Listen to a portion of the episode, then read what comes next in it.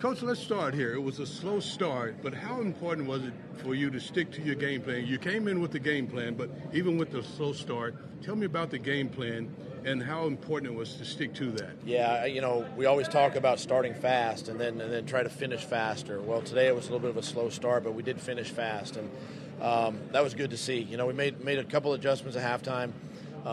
You know, we were able to, you know, really kind of control the line of scrimmage in the second half. I thought on both sides, our offensive line and our D line really controlled the line of scrimmage, which really, you know, helped us kind of get ourselves back in this game. How important was the spark from number 10, Deshaun Jackson, back home again?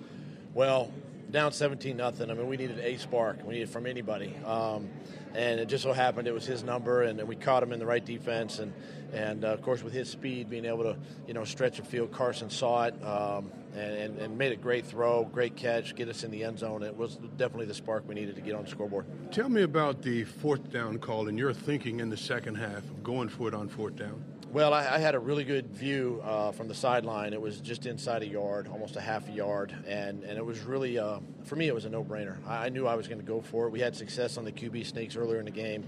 I was coming right back to it. We had great surge, good push, and went down and eventually scored on that drive. Defensively, early, they were able to move the ball against him. What changed in that second half where your defense played so well?